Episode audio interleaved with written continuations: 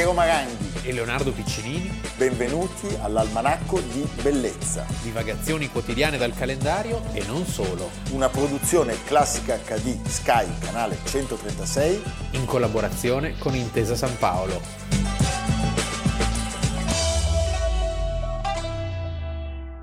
Cristoforo Colombo che la terra fosse tonda sospettò e così per scoprire un nuovo mondo alla corte di Spagna si recò. Lo disse alla regina, lo disse pure al re, e all'inno la mattina lo disse ad altri tre, ed i dotti venuti a Salamanca seduti su una panca lo stettero a sentire. Sì. Voglio scoprir l'America, New York e il Dixieland, la gomma che si mastica a tempo di band. Almanacco di bellezza 25 settembre, iniziare con Fred Buscaglione ed i saggi seduti sulla panca venuti a Salamanca, vado a scoprire l'America. Stiamo non è, parlando... Non è il tenente Colombo. Non è il tenente Colombo, ma è Cristoforo Colombo. Come dice Totò, questo nome non mi è nuovo. Questo nome non mi è nuovo. Noi sappiamo molte Cosa abbiamo cose. da dire noi su Cristoforo Colombo Niente. che già non sia stato detto? Niente, quindi eh? la trasmissione è finita. Sì. No, forse potremmo raccontare alcuni episodi che hanno non poco a che fare con La vita questa ignominosa prassi della cancellazione. Ah sì, ultimo episodio, ultimo episodio una decina di giorni fa, nella città del Messico, su uno dei viali centrali di Città del Messico è stata rimossa una grande statua di Colombo dell'Ottocento in bronzo, sarà sostituita con un memoriale in onore delle donne indigene che sarà pronto entro il 12 ottobre che non a caso negli Stati Uniti è il Columbus Day. Sai qual è la fine di questa vicenda? Sì. Che non ci sarà più niente di cui parlare. No. Ci saranno soltanto questi mediocrissimi cancellatori seriali che non hanno fatto niente nella loro vita. Comunque per il momento non hanno cancellato gran cose. dai. Eh, io Adesso sono- arrivano, tu dici. Arrivano, arrivano e verranno anche da noi. Anche da te, Verranno però anche neanche da da casa tua. Allora, a noi, cancellare. va bene, noi cosa sappiamo di Colombo? Beh, sappiamo fin da bambini che salpò da, da Palos, Palos. a, a bordo delle Palos? tre caravelle, la Nina, la Pinta e la Santa Maria, Maria, che ci aveva provato con tutti. che ci aveva provato con tutti, che Isabella, Isabella di Castiglia gli aveva dato i danè. Si tratta del più grande errore no? Vabbè, di pazzesco, navigazione, di della, navigazione storia, della storia. Che però non era tutta colpa sua, perché è colpa di un fiorentino, Sì. non di un genovese. Paolo dal Pozzo Toscanelli. Toscanelli ha detto il Giappone, è lì. E lì Basta le- che vai di là dal... Eh. Invece era tre gli ha volte detto il tanto Giappone, questa- è sempre lì. sempre lì. E allora lui va prima da lì in Portogallo. Tra l'altro il fratello aveva una bottega di carte nautiche in Portogallo, no? False. Il libraio. Tutte sbagliate. carte nautiche false. Niente, i portoghesi niente. Va in Francia niente, in Inghilterra niente, in Spagna dove c'è questa sorta di entusiasmo perché li stavano uccidendo tutti, no? In Cioè, Spagna... i Marrano, Simonisco, con questo matrimonio E arrivavano maledetto. soprattutto un sacco di soldi perché Certo. la conquista di Granada Eh, certo. È un enorme Bottino. bottino. E poi ci sono i banchieri italiani, primi tra tutti i genovesi, che finanziano l'operazione insieme ai sovrani. E un, po', è un po' è un project financing, nel senso che lui intravede un futuro roseo. Ci aveva visto Ci aveva giusto, gli è visto andata storta. Pensa che lui però morirà senza sapere di aver scoperto l'America. No, eh no, Poverino. poverino. E Fino a poco fa, grande statue, sì. Adesso si cancellano le statue. Lui arriva, sbarca il 12 ottobre del 1492. Probabilmente siamo a San Salvador, cioè siamo alle Bahamas, Sì. buon posto dove sbarcare. Cuba, Haiti, che pensava fossero isole del Giappone. E noi sappiamo molto Hispagnola, meno Haiti viene chiamata. Hispagnola, Sì. dei suoi altri viaggi, Sì. cioè del secondo, del terzo e del quarto. Colombo era stato mandato sperando che tornasse con molte ricchezze da queste terre nuove. Lui torna nel 1493 con un po' di oro, del tabacco, Colombo! i pappagalli e dieci indigeni. Poca roba. Poca Però roba. Intanto vuol dire che qualcosa c'è. Qualcosa c'è, vuole subito ripartire e oggi, il 25 settembre del 1493, Colombo riparte questa volta con 17 navi. Sì, ecco qua. C'è ancora la Nina Sì. che viene ribattezzata Santa Clara, mai cambiare il nome alle, alle imbarcazioni, lo sai. Vero, sì. Mena Narogna, Sì. Menagramo. Lui questa volta ha 1200 uomini, è il suo viaggio più affollato. Al terzo avrà sei Marinai, navi. cavalieri contadini, artigiani, bestie, merci. Si ferma alle Canarie, Sì. dove fa rifornimento, mettere a posto un po' le vele che si erano... È interessante, Sgualcite. è interessante una cosa che non si dice mai, questo libro bellissimo di Giulio Busi, Cristoforo Colombo, Il marinaio dei segreti, che racconta passo dopo passo la vita di quest'uomo straordinario. Da dove viene il budget inaspettatamente alto messo a disposizione del secondo viaggio colombiano? Gli ebrei sono stati costretti a lasciare dietro di sé, con l'editto di Granada, una considerevole quantità di denaro, di gioielli, di crediti non riscossi. Perché non liquidare tutto questo ben di Dio e usare il ricavato per allestire l'armada? Evangelizzare il nuovo mondo attraverso la persecuzione degli ebrei non sembra davvero un gran titolo di merito. Chi erano i personaggi che insieme a Colombo erano salpati? Ma dei filibustieri. Hidalgos squattrinati in cerca di denaro facile, azzimati funzionari, perdigiorno, tipi un po' del tutto equivoci, Delle spie dei Castiglia. militari dal passato immacolato, marinai di ogni porto, qualche moglie o dama al seguito, e poi una schiera di artigiani e contadini, non adusi ad andare per mare e già pentiti di essersi fatti convincere a lasciare botteghe e campi per salire su quei legni caracollanti. Nell'insieme è una masnada difficile da governare che si è illusa facilmente e ancor più facilmente si farà prendere da stizza e sconforto. È un secondo viaggio, questo che parte, inizia il 25 settembre, dagli esiti direi più che incerti, dagli esiti molto infelici, perché lui innanzitutto scopre che la fortificazione che aveva lasciato nel frattempo è stata distrutta dagli indigeni. I nativi Taino, O Taino, cioè Sì. il paese è quello sul lago Maggiore, Taino. non lo so se si dica Taino Quello è Taino il paese. Non credo che gli indigeni tai- taini siano andati a Taino sul lago Maggiore. Chissà. No, magari- potremmo anche. Diciamo che se nel primo viaggio lui aveva raggiunto un risultato straordinario, non era morto nessun marinaio, il secondo è veramente l'occasione in cui tutti i drammi tipici di questi viaggi e di queste esplorazioni E soprattutto si i drammi, manifestano. i drammi per cui Colombo viene ancora oggi visto come uno Certo. spietato dominatore. Sì, perché Tanto era sotto controllo. era totalmente sotto controllo perché la corona voleva ancora vederci dice, però chiss- chissà che sto Colombo, eh, no. Evitiamo Eh. che Però viene fondata la prima città europea oltreatlantico, Isabella. la Isabela, Isabella e viene scoperta la Giamaica. e viene scoperta Come la avremmo Giamaica. fatto senza la Pensa Giamaica? quante canne si è Bob fatto. co- Marley. Ecco, Colombo secondo me ha fumato dei petardi quando era lì.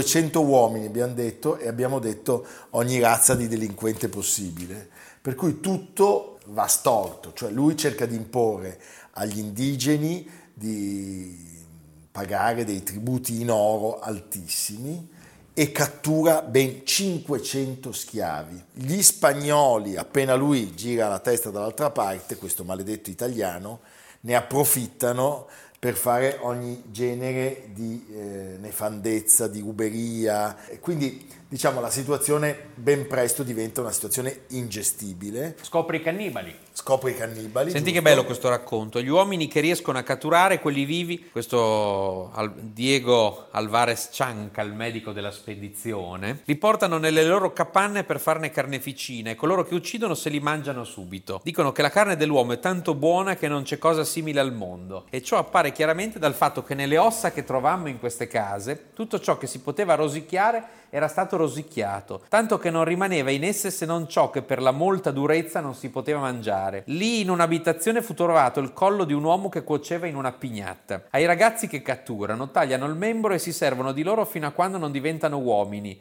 e dopo, quando vogliono fare festa, li uccidono e se li mangiano perché dicono che la carne dei ragazzi e delle donne non è buona da mangiare. E questo osservava la situazione, il medico Alvarez Cianca. Eh, Cianca. Mamma mia. Sappiamo che quando lui fa ritorno in Spagna, addirittura sembra che alcuni indigeni, per alleggerire il peso delle imbarcazioni e per far bastare dei viveri sempre più scarsi, vengano lanciati nell'oceano. Tipo Non c'è neanche il testo croce. No. proprio. E poi lui viene accusato di malversazione. malversazioni. Ci torna altre due volte. Sì, il terzo viaggio è nel 1498, torna nel 1500 e scoprono le foci dell'Orinoco. dell'Orinoco. Le foci dell'Orinoco. Che l'Orinoco non è in Giappone, quindi. No, l'Orinoco, che non è un animale esotico, ha delle foci talmente ramificate. Pensavo delle fauci. No. Le fauci dell'Orinoco. Orino, dicesi sono, Orinoco. sono talmente ramificate queste foci del vasto Orinoco da ricordare Venezia e quindi, e quindi viene intitolato Venezuela. Hai capito? Hai capito? Ma che bello. Ma pensa. Questa non la sapevo. Sì. Io pensavo da genovese avessi Venezuela. detto, eh, sono arrivati i veneziani prima di noi. Va bene. Poi c'è un quarto viaggio, nel 1502, Honduras e Costa Rica. Con ormai poche navi, sempre, Sì, sì, siamo sì, sempre più sempre schisci. sempre più schisci. Però è anche accaduto una cosa negli ultimi giorni abbastanza interessante che ha dominato le cronache dei giornali. È una roba milanese. A Milano si parlava e scriveva dell'America 150 anni prima della scoperta dell'America. La prova era chiusa in un libro inedito del 1340, la Cronica Universalis, scritta dal domenicano Galvano Fiamma. Si trovava in origine nella biblioteca dei monaci di Sant'Ambrogio, dispersa in epoca napoleonica. Dagli anni 90 era custodito nella casa newyorkese di un collezionista privato e eh, il professore della statale Paolo Chiesa e i suoi studenti hanno cominciato a leggerlo con molta attenzione perché l'inchiostro in alcune parti si leggeva poco e ti dice che eh, la citazione è i marinai che percorrono i mari della Danimarca e della Norvegia dicono che oltre la Norvegia verso settentrione si trova l'Islanda e fin qui va bene. Più oltre c'è un'isola detta Grolandia e va bene. E ancora oltre, verso occidente, c'è una terra chiamata Mar Calada. Scrive in latino Galvano Fiamma. Beh, ma è stupendo. Capisci? Beh, eh, possiamo pensare che Viva la statale di Milano. Bellissima notizia, mi fa venire in mente anche Magellano, perché Magellano parte con qualche traccia che narra ci sia un passaggio eh, Un cunicolo. eh, Sì, lì in Argentina ce la fa. e ce la fa, ce la fa. Però, sì. Poi dopo arriva Eh, Lapu Lapu.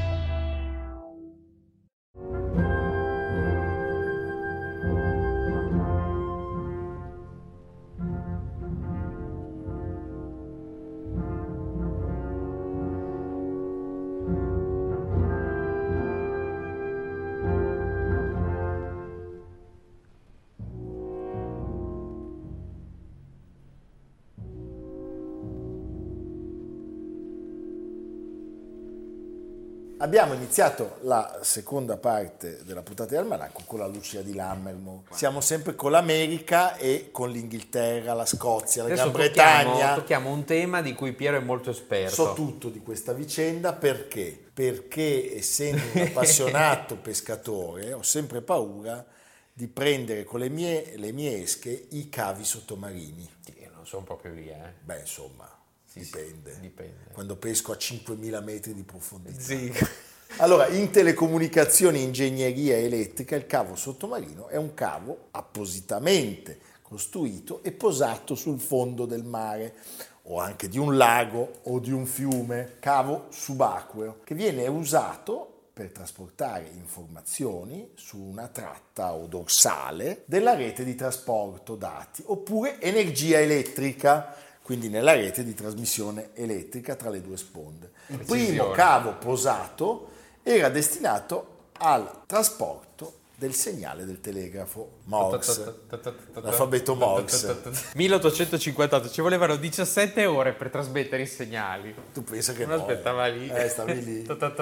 Allora a un certo punto arriva la telefonia Oh. E intorno agli anni 20 del Novecento si inizia a pensare a, a questa possibilità, ma diciamo ci vogliono le posacavi. È un argomento interessantissimo, Leonardo. Io ringrazio gli autori. Io voglio vederlo il posacavi. Io vorrei vedere anche la faccia di quello che ha scelto questo argomento, però.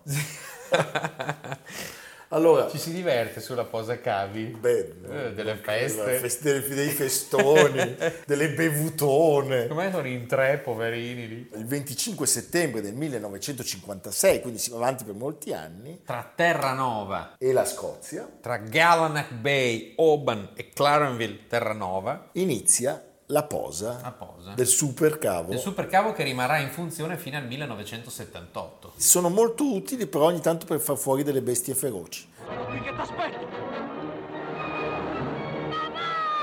Vieni qua! Su, avanti! Più presto!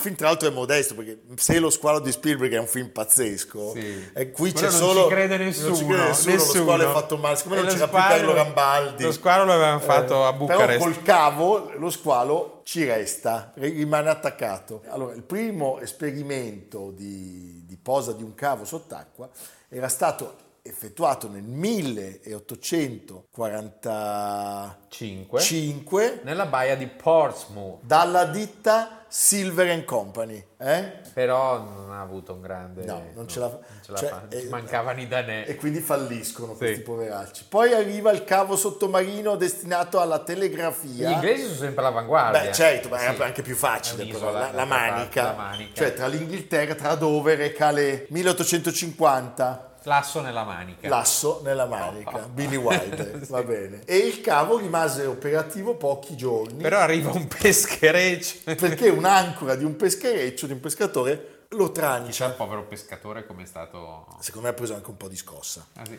Eh, a un certo punto ci si rende conto che tra gli animali marini, eh, i pescherecci, le ancore e, e quant'altro bisogna, bisogna, Farli robusti sti cavi. bisogna perché farli sennò- bene. E quindi viene chiamato Marco Tronchetti Provera. Siamo nel 1853 Li porta bene. e li porta bene. La pire no non è vero dai. A un certo punto dicono questa cosa va affrontata seriamente 1853 c'è la linea Inghilterra-Olanda. E qui le cose funzionano abbastanza bene. Poi nel 54 anche noi per una volta siamo all'avanguardia. Dove Tra Sardegna, Corsica, La Spezia e Cioè, Algeria. stupendo Eh, il continente Sì. eh? e anche nella più bella isola del mondo Sicilia. la Sicilia. Allora, se parliamo di Sicilia, noi dobbiamo ascoltare Giuseppe Verdi.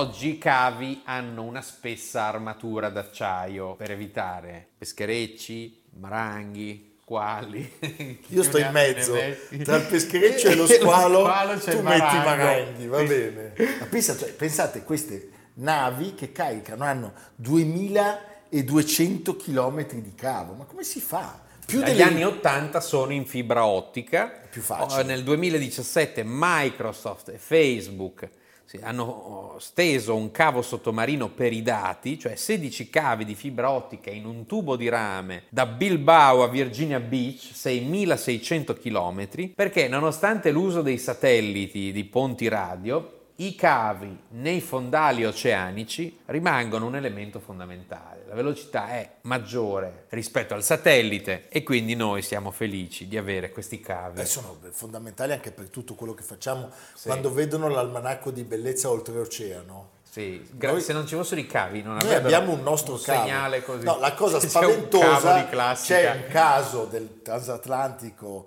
eh, Titanic, No, che aveva 2000 km di cavi. Di cavi. Iniziano a tirarlo giù e quando mancano No. 600 km si rompe. Tu pensa in quel momento. Per un punto Martin Al- se la cava. eh, altro che espri siciliani. Si Eh, sono uccisi. Ma no, delle bestemmie atlantiche, credo. Va bene, adesso allora per salutarvi, eh, possiamo che Cosa mettere... ridi, Amerigo? Guarda che è un tema ride. serio, eh, il cavo. Mettiamo Philip Glass, l'americano perfetto, voi vi chiederete il perché, Che l'inno americano allora. ma noi il perché non lo sappiamo.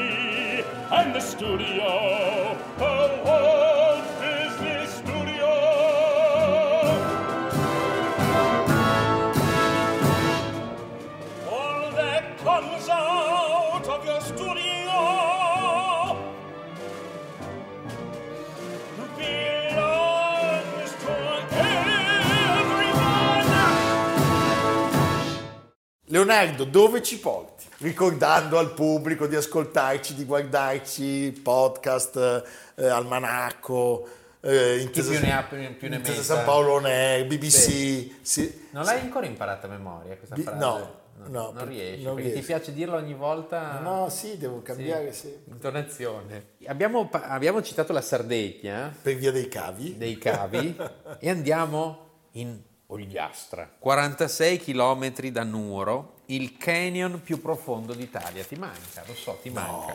Una discesa che si inabissa per 500 metri attraverso le foreste del Supramonte di De Andreana De Andre- memoria, tra le rocce di calcare e basalto, giù per i boschi di lecci e tassi millenari, fino al punto più estremo del cammino, l'ingresso della gola dove scorre il rio Flumineddu, appena 4 metri tra una parete rocciosa e l'altra, un imbuto sferzato dal È una vento. cosa pazzesca. Sì, eccetera, È eccetera. come i predatori dell'arca perduta. Quando arrivi c'è un pecorino. eh? C'è un altare con un pecorino. Sì, la cosa bella è che l'esplorazione delle gole è adatta anche ai bambini. Ce la puoi fare anche tu quindi, cioè chi- chiunque...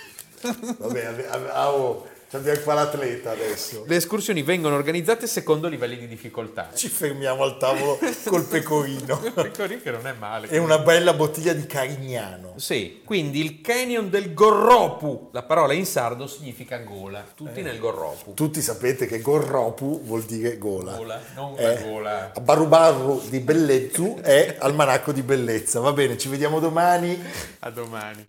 Almanacco di bellezza, a cura di Piero Maranghi e Leonardo Piccini. Con Lucia Simioni, Samantha Chiodini, Silvia Corbetta, Jacopo Ghilardotti, Paolo Faroni, Stefano Puppini. Realizzato da Amerigo Daveri, Domenico Catano, Luigi Consolandi, Simone Manganello, Valentino Puppini. Una produzione classica HD, Sky Canale 136, in collaborazione con Intesa San Paolo.